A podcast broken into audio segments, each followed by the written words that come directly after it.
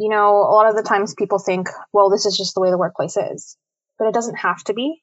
And there may be a protection that you're not aware of, or there may be a form of support that someone can provide to help you get what you need. Milk minute, milk minute, milk minute, yeah. Milk, milk, milk, milk, milk. This is Maureen Farrell, and Heather O'Neill, and this is the Milk Minute. an inclusive, evidence based podcast hosted by midwives and lactation professionals. That's us, here to talk to you about all things lactation And boobs, body positivity, mental health. all the milky topics. Join us for another episode. Welcome to the Milk Minute podcast. We have a very special guest with us today. Her name is Juliana Franco, and she is a lawyer. And I got to know her because I read her magnificent article in the Journal of Midwifery and Women's Health. And this article caught my eye, and it's titled The Healthcare Provider's Role in Securing Work Accommodations for Pregnant and Postpartum Patients. And this was co authored by Juliana Franco, who's with us today, Liz Morris, Jessica Lee, and Joan Williams. So, Juliana, thank you so much for coming to the show. And you're about to drop some serious wisdom on us today about getting a work accommodation for lactation. Yeah, we're so excited to have you, Juliana. Thanks for coming. I'm really happy to be here and thanks for inviting me to be on. Yeah, so Juliana, can you tell us just a little bit more about who you are and what you do and and kind of give us some context like why why do you care about this?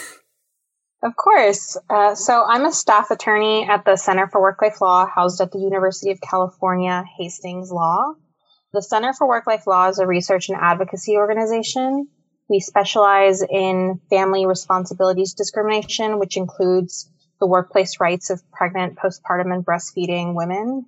I've learned more about, you know, laws that are in place now to protect pregnant workers that, you know, weren't in place when my mother had me. And it's really opened my eyes to the progress that can be made over generations to help families of all forms be able to work and live their lives.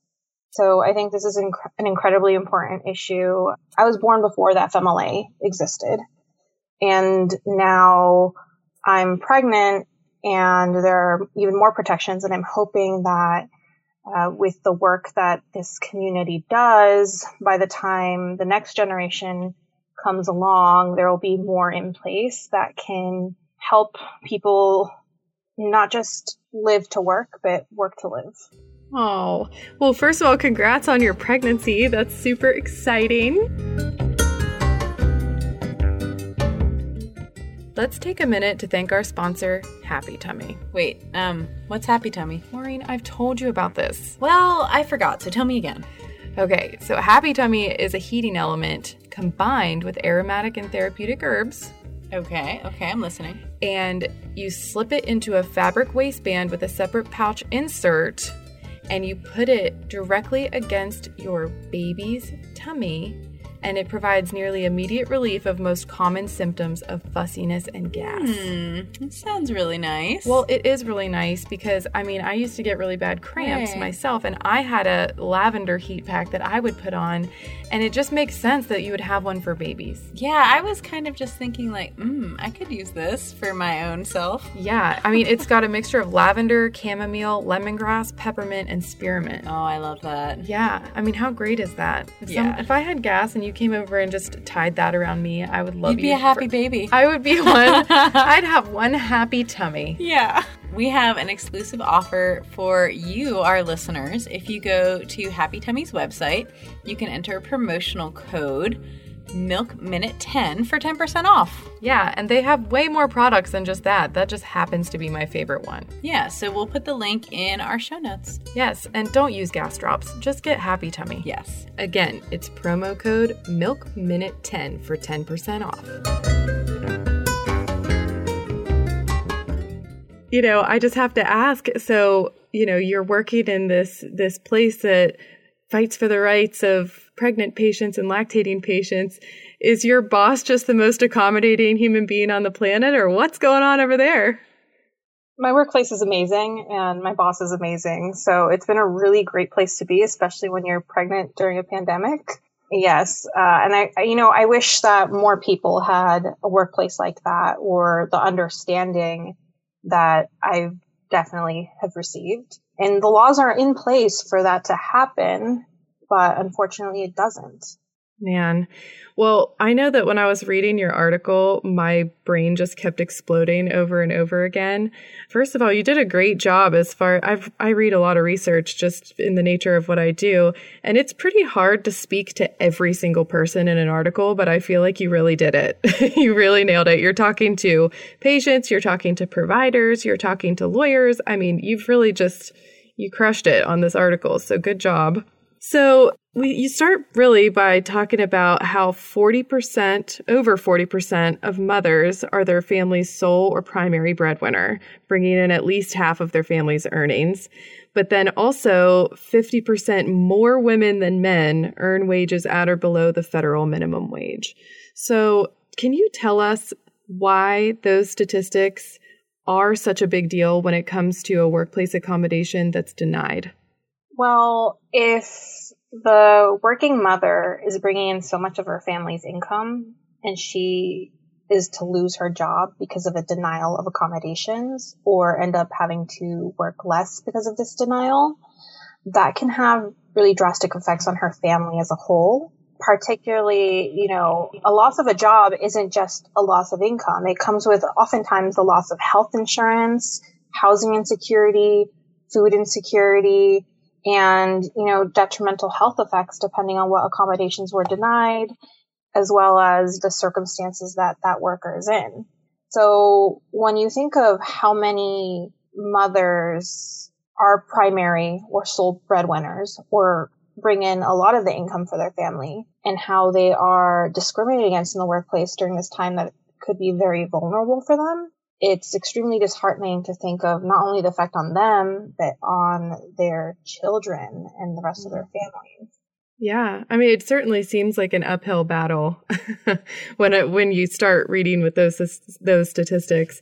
But then you go on to to say that despite the benefits that are currently available, for pregnant and lactating parents. More than 250,000 pregnant women are denied their accommodation requests each year. Is that accurate? Do you think it's underreported? Is this one of those statistics that's like shocking at baseline, but probably like it's actually higher than we think it is? I personally, I believe that that number is actually might actually be low you know, this is people who actually realize that they've been denied something that they requested or realize that they're, they potentially were discriminated against. A lot of the time people don't come forward to voice that they've experienced this because it can be shameful or they don't realize that it's a big deal. So, you know, I wouldn't be surprised if it's actually more people facing these issues than what's reported. Do you think that people are not even bothering to ask for a workplace accommodation for lactation, especially for lactation, because they're they just feel like it'll be denied or what's your experience with that? I think in a lot of circumstances people are either unaware of their legal rights or they fear retaliation from their employer for asking for an accommodation in the workplace you know, with lactation, there are some very basic things that could be provided to workers, which are, you know, it's reasonable break time, a clean private space that is not a bathroom, and, you know, a clear right to use those basic accommodations. But a lot of the times bringing it up with an employer could be the flashpoint for discrimination so if people are, even if people are aware of their rights, it could be extremely nerve wracking to do so, depending on the relationship you have with your employer or what you've observed happen to people in your workplace in the past. Oh, I think that's a great point, don't you, Maureen? Yeah, absolutely. And you know, listening to this, I'm I'm really wondering, do you have any kind of specific cases or like public cases or examples that come to mind where you know you saw some issue of workplace accommodation especially especially with lactation but you know um that kind of thing come to light and whether the case was won or lost or anything. We, uh, you know, if you have any kind of stories that could help somebody really see how this might apply to their life.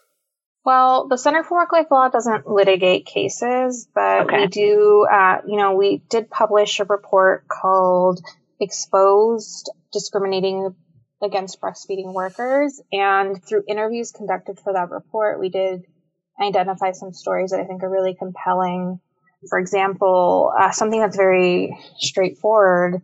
There was a 911 dispatcher that was interviewed that says that she had to work in a soiled bra and she ended up suffering three breast infections after her supervisor refused to provide her adequate accommodations. Wow. When she brought this up to her sergeant, he laughed, made a moo noise, and walked away.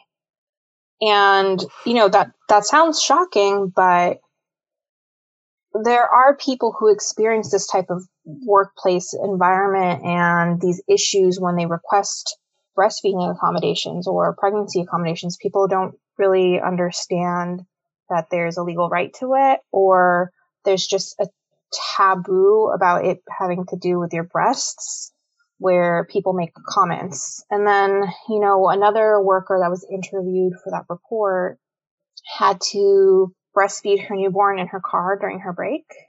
And she actually was forbidden from returning to work until she'd weaned her baby.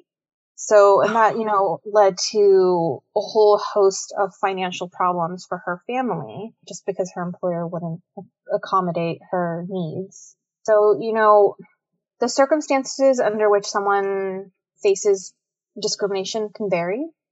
But generally, what we say is if something doesn't feel right, you should discuss it with someone, whether it's your healthcare provider or if you have access to a legal helpline, just to see if something could be against the law and or if there's relief available to you. You know, a lot of the times people think, well, this is just the way the workplace is, but it doesn't have to be. And there may be a protection that you're not aware of, or there may be a form of support that someone can provide to help you get what you need. Wow, that's really crazy. I mean, I, another stat that was in your article is that uh, 60% of women reported that they're not given the break time and private space they need to regularly express breast milk during the workday. And then you also said in a national survey, 50% of women reported that their employment impacted their breastfeeding related decisions and that their employment posed a challenge to breastfeeding. I, that is, that's huge. I mean, breastfeeding is not easy. And just to have your workplace be yet another hurdle in the way, just really like it actually makes me mad. Like I got chills when you were telling those stories about those women. That's horrible. Yeah, it's really unfortunate. You know, as I mentioned earlier, we published a report called Exposed. And, you know, up to that point, we were looking at existing state laws. And at the time the report was published, even taking those laws into account, uh, 27.6 million women workers of childbearing age nationwide were actually left without these basic protections that were needed by all breastfeeding workers, which are reasonable break time, space, and a clear right to accommodations. And since then, you know, there, there have been state laws that have passed that provide the right to these accommodations, but there's still more that can be done both for pregnancy and breastfeeding. Oh yeah, Maureen, do you you've seen all of the posts that we've had? We should probably get Juliana into our breastfeeding group. Uh, it's called Breastfeeding for Busy Moms, but I can't tell you how many pictures people have posted of their quote unquote pumping rooms at work. They are like disgusting mop closets. Uh, Maureen, what's one that you've seen that's bad? Uh, I remember somebody said that they were using like a freezing cold storage room. Yes. Do you remember that? Yes. And it was like, you know, and, and it, I mean, it was clean enough, but it was just so cold that they couldn't express any milk. And that was awful, you know, and we were having to tell her, like, okay, like, you know, use warm compresses and all that, but she shouldn't have had to be in that situation in the first place. Well, it wasn't just that, but her boss refused to get a heater for her. Do you remember that Yep. part? Yeah, yeah, Yeah. absolutely. It's it's just really it just in it makes me feel rage Yeah. how, how people are treated. Let's take a minute to thank our sponsor, Aeroflow. Oh, tell me more about that. You know, do you ever wake up in the morning and you're like, I would love to call my insurance company today? Literally never once have I thought that. Okay, so people at Aeroflow knew this I good. and they decided that it would be in everybody's best interest if they developed a business where they contacted your insurance company to order your breast pump for oh, you. Oh, This sounds good. So you literally never have to call your insurance company to work out getting a breast pump, which is fantastic because no one ever wants to do that crap when they're mm-hmm. postpartum. And the other cool part is they will text you and let you know when it's time for you to replace your pumping parts and when your insurance will pay for new ones. So maybe, you know, your pump parts are fine for now, but if insurance is going to cover a new set, great. Mm-hmm. I mean, I don't know about you, but I'm not really combing through my insurance benefits oh information God. Postpartum to see when I qualify for replacement parts. Uh, no, Yeah. not at all. Right. So we're going to go ahead and put a link in the show notes for Aeroflow. And when you click that link, it's super easy. You just put in all of your insurance information, and then somebody from Aeroflow contacts you directly, and you have like a real person that you talk with, and then they do all the dirty work for you. It's fantastic. I couldn't recommend it enough. Please just do yourself a favor and get your pump through Aeroflow. It's going to save you so much time and trouble. Right, and they have all the top brand name pumps, replacement parts, and accessories. You know, they've got cooling gel pads, they've got those pumping bras, all the stuff you need, one place. Yep, one place. So, um, I guess the only thing left to say about that is you're welcome. Yeah, you're welcome.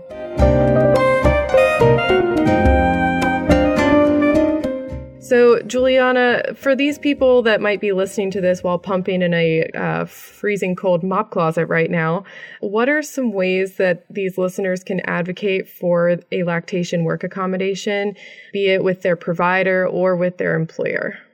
So, you know, one of the first things that we suggest is that people get acquainted with their employer's policies on the issue and learn more about what's available in your state.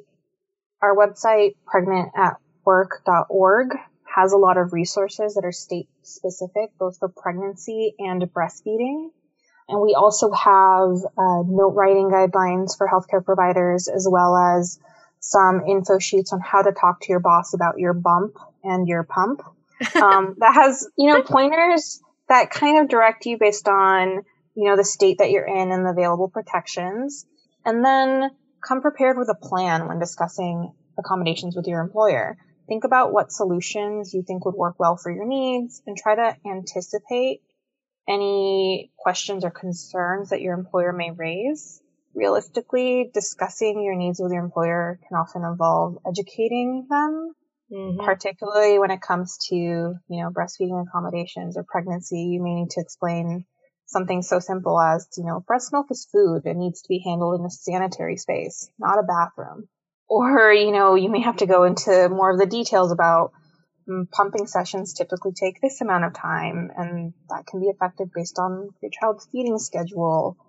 And with pregnancy, a lot of the times you also have to, you know, assure your employer that you are committed to your job, that you intend to return to work after a leave of absence, and kind of dispel any misconceptions they have around pregnancy and breastfeeding.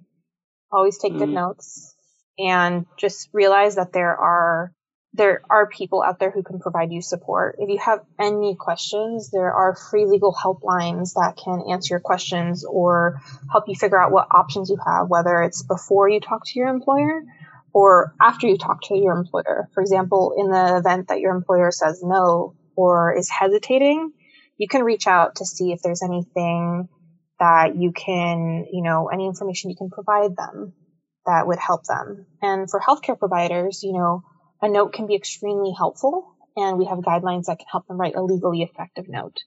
Yeah, that that's a really good point about healthcare providers getting the right information to put in those letters because they don't they don't really teach us that, you know. Oh, Uh, definitely not. There's yeah, there's not like a class that we all took that was like, here's how to write a good workplace accommodation letter for your patients. No. Have there been times that you have seen a note that actually hurt the patient instead of helping. Like the provider was trying really hard to to write a note that was correct and they ended up screwing it up somehow. Well, I can't get into specific situations, but yes, there have been times, um, just even looking at litigation, different cases where uh, note didn't help the situation. One thing that I will say is critically important is when someone's writing a work accommodation note, you need to clearly state that the patient's able to continue working with a reasonable accommodation and provide start and end dates and be very specific so that the patient doesn't inadvertently get pushed out of their job. And the law changes frequently. We don't expect healthcare providers to be legal experts, but it does help to reach out. You know, you don't want to inadvertently contribute to your patient losing their job. And also you want to help them get what they need without maybe going overboard right from the start. Uh, one thing we do recommend is like start start small and you can always adjust your recommendations later. Hmm, that's really interesting. I mean, as a provider, I I would think the opposite almost. You know, instead of starting small, I'd be like, "All right, what do you need? what do you want? What do you need? You want to pump every two hours okay and i'll just go big and you'll you'll get your own big beautiful corner window office to pump in and and yeah so that's where my brain goes because i'm like all about fighting for our rights and justice and i'm like try to deny the note. Yes uh, you know that is great. And we have guides for you know the circumstances and you know a healthcare provider just is dealing with a difficult situation. But you know generally you don't have to include too much in the note and it's just important to be really specific and avoid imposing anything that's unnecessary or that might trigger the employer to say oh well you can't do your job. Yeah. Yeah. Okay. Well that makes sense. So thank you for helping me with that. So my experience as a provider like when i have a patient come in just for any old regular appointment I tend to like notice when they're trying to ask me for something, but they're a little afraid to ask me for something. And I usually reach out and I'm like, You look like you're trying to ask me for something. Is there anything I can help you with? And that's typically, I have to like pull a workplace accommodation request out of people a lot of times. So, what do, what can you say to the listeners who are afraid of retaliation at work? So, they're definitely afraid to ask their boss and they're afraid to ask their provider provider. That's like two. I mean, do they have to ask their provider? I mean, it, can they go directly to their boss, or do they really would they benefit from having a prescription? You know. So first of all, I think it's great that you make it a practice to ask your patients because it can be something that a lot of people are uncomfortable asking for help with. As far as being concerned about retaliation, it's completely understandable. It is a real risk when pursuing accommodations in the workplace. You know, there are legal protections, but that's not necessarily a guarantee that your employer will follow the law. As far as asking for the accommodation when you're scared of retaliation, you don't always need a note from a healthcare provider, but it can be extremely helpful in securing the accommodation.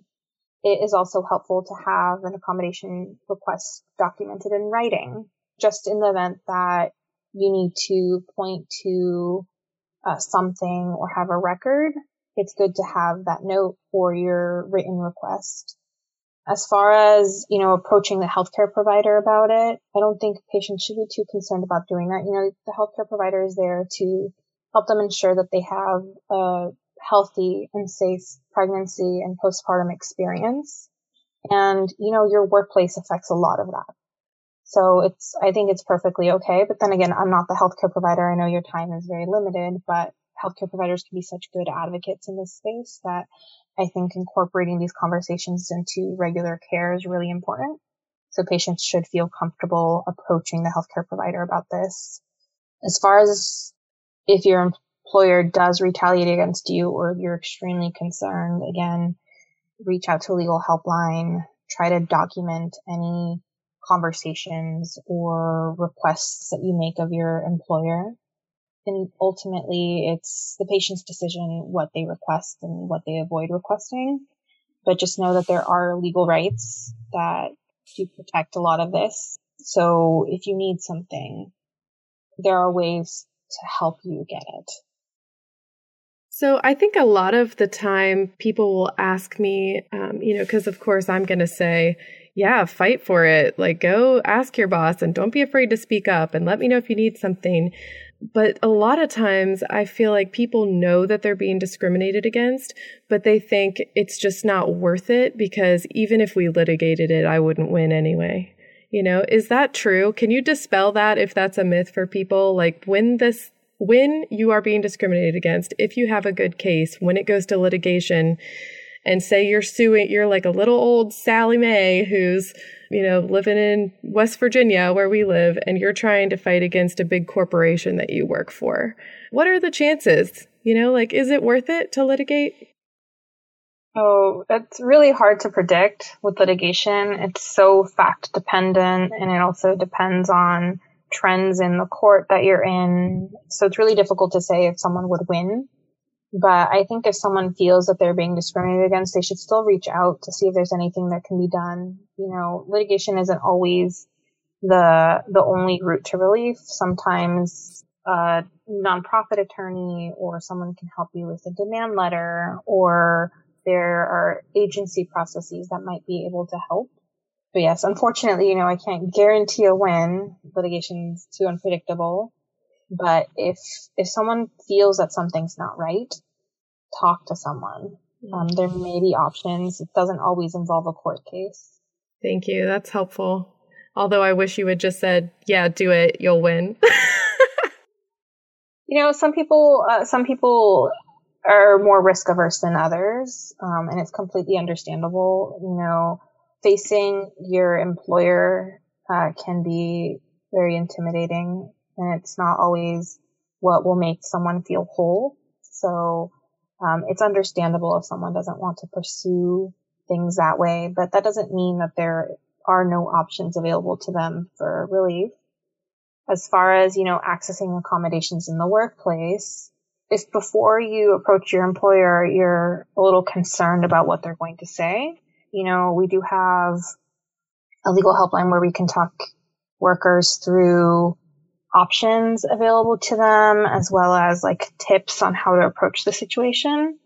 And if, you know, if your employer has already denied you the accommodation, similarly, we can talk you through what options you have now, whether it be following up with you know, more resources for your employer or taking something a little more formal steps. But, you know, we're never going to force someone to pursue something in court. It's not always the best option for people. It can be really stressful. Right.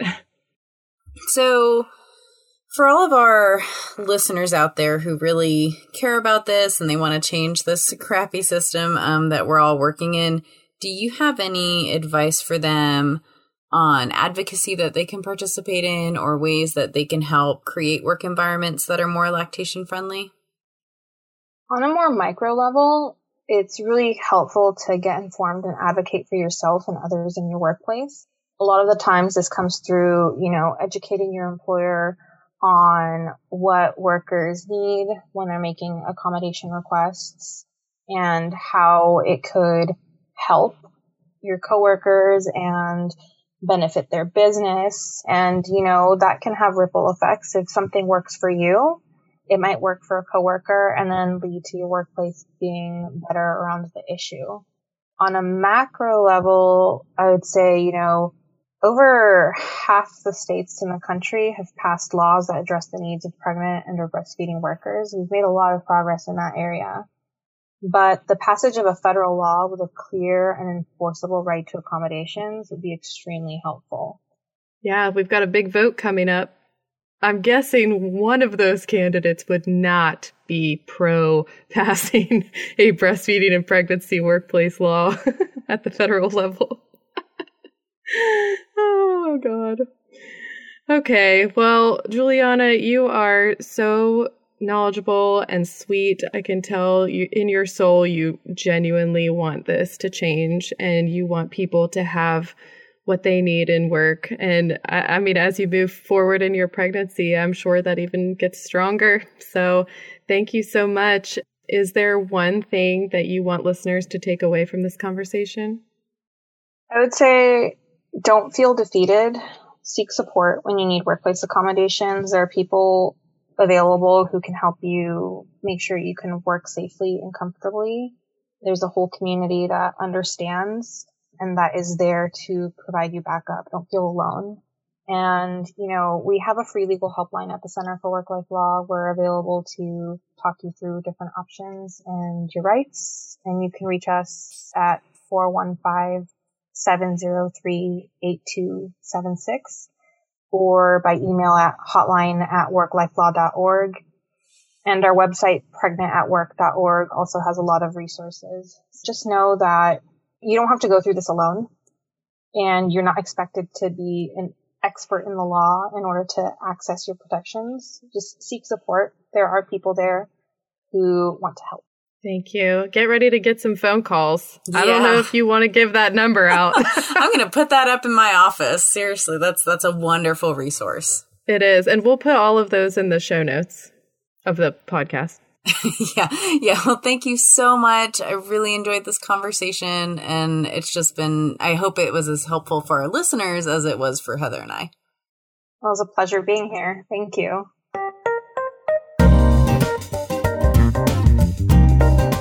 So, some very exciting news. We have some patrons on Patreon. So, I just wanted to quickly thank them because we wouldn't be here without them. So, let's see, who am I thanking? We are thanking Miss Molly. Uh, Oh, Ash- and by the way, Oh. hold on. yes. It was Molly's birthday the other day. Oh, happy birthday, Molly. We're so excited to have you. Thank you so much. And I'm going to thank Ashley from West Virginia, another Ashley from Arkansas, and Elizabeth from Kentucky. We're so excited to have you guys as patrons. So thankful. Um, and if anyone else is interested in being our patron, you can find us at patreon.com slash milk minute podcast. Yes, and Maureen just dropped a pretty interesting surprise for our Patreon patrons. Oh my god. Heather. Patrons on Patreon. Yes, if you're if you're a patron of ours, you get all kinds of backstage access to all of our top secret breastfeeding stuff. Yeah. And Maureen just dropped her biggest secret that she's been holding on to so far. So if you're Mm-hmm. interested in becoming a patron with us, you can get all the secrets too. Yeah, although when we air this, you might know by now. It's hard to say. But yes, they knew a whole month before everybody else.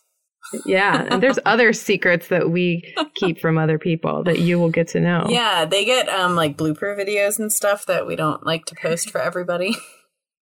Yeah, because we batch record. We start out Oh looking really good, and by the last By the episode end, that we we're like, record, I need vodka and coffee. at the same time. yeah. Oh, goodness. Thanks for listening to the Milk Minute. If you haven't already, please like, subscribe, and review our podcast wherever you listen. If you'd like to support our podcast, you can find us on Patreon at patreon.com slash milkminutepodcast. To send us feedback, personal stories, or just to chat, you can send us an email at milkminutepodcast at gmail.com. It's a milk minute. Yeah. All right. Tell them goodbye. Bye, guys. Thanks for listening. Bye. Thank you. And best of luck. Go fight for your right.